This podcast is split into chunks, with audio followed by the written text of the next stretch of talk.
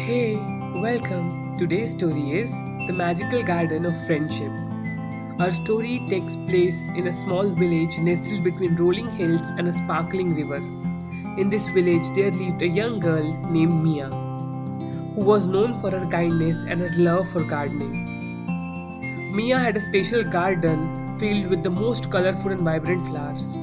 But what made her garden truly magical was its, was its ability to bloom and flourish based on the strength of friendships. Mia believed that when friends spent time together in her garden, the flowers would grow brighter and more beautiful.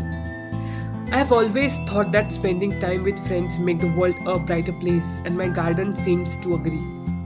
One sunny morning, Mia invited her two best friends, Ben and Emma, to spend the day in her garden. They played games, shared stories, and even had a picnic beneath the shade of a giant, friendly oak tree.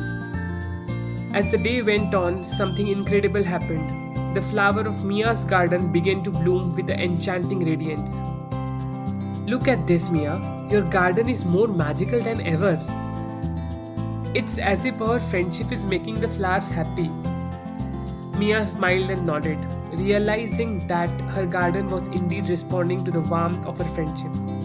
From that day on, Mia, Ben, and Emma spent even more time together in the garden, nurturing both their friendship and the magical flowers.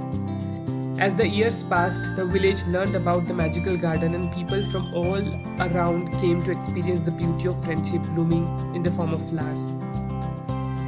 I have learned that friendship is like a garden. When we nurture it with love and care, it can blossom into something truly beautiful. The magical garden of friendship reminds us that our bonds with friends are like flowers in the garden. When we tend to them with kindness, they bloom and fill our lives with joy and colors. That's Tanmay signing off.